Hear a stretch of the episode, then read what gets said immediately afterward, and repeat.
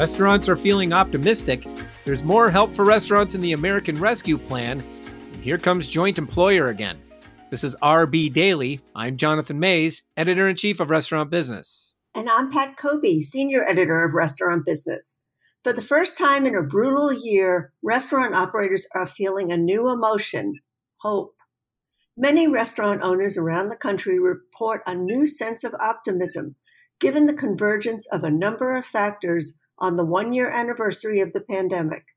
President Joe Biden signed a massive relief package Thursday that will include nearly 29 billion in grants targeted at small restaurant operators. The vaccine rollout appears to be picking up steam, and cities around the nation are reducing capacity restrictions for restaurants and bars.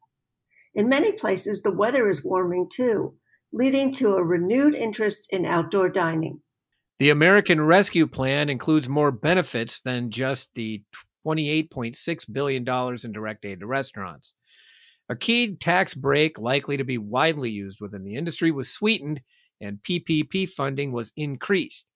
Restaurants also stand to benefit from some provisions that aim to help schools and the food challenged. The concept of joint employer is up for redefinition again a development certain to roil the restaurant franchise community. The Department of Labor announced Thursday that it intends to drop the standard set by the Trump administration to determine when franchisor and franchisee can be regarded legally as joint employers. Efforts to pin down a standard have been underway since 2014. Sysco is suing a bunch of pork producers. The giant distributor has sued a large group of pork producers, including Hormel and Smithfield, along with a market data company called AgriStats. Sysco accused AgriStats of compiling pricing, production, and other data received from different producers and then selling reports to them, which Sysco argues allowed the companies to fix prices on pork. Sysco said this has resulted in higher prices dating back to at least 2009. It's one of a growing number of price fixing lawsuits against major food companies. Grubhub's new owner provided a glimpse at potential plans for the company. On an earnings call Wednesday, Amsterdam based Just Eat Takeaway laid out its strategy to become the market leader across its 23 global markets by investing in its delivery network, customer acquisition, and lower fees, even if it comes at the expense of profits. That could spell changes for Grubhub, which has slipped to a distant third in U.S. market share in recent years. Pizza and chicken won the pandemic, but other fast food concepts are catching up. Data provided by Technomic and analyzed by Restaurant Business showed that pizza delivery chains indeed did particularly well during the year, along with concepts such as Wingstop and Popeyes.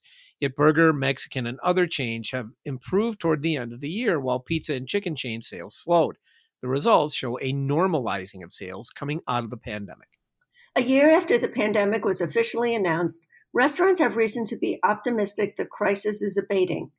Hey, even the CDC is getting ready for a post face mask world, according to the new edition of RB's Reality Check blog. New evidence also shows the possibility of universal vaccinations is already affecting summer travel plans. And that should do it for today's episode of RB Daily, your daily dose of the most important news of the day from the editors of Restaurant Business. Find us every weekday wherever you find your podcasts. I'm Jonathan Maze. And I'm Pat Kobe. Have a great day.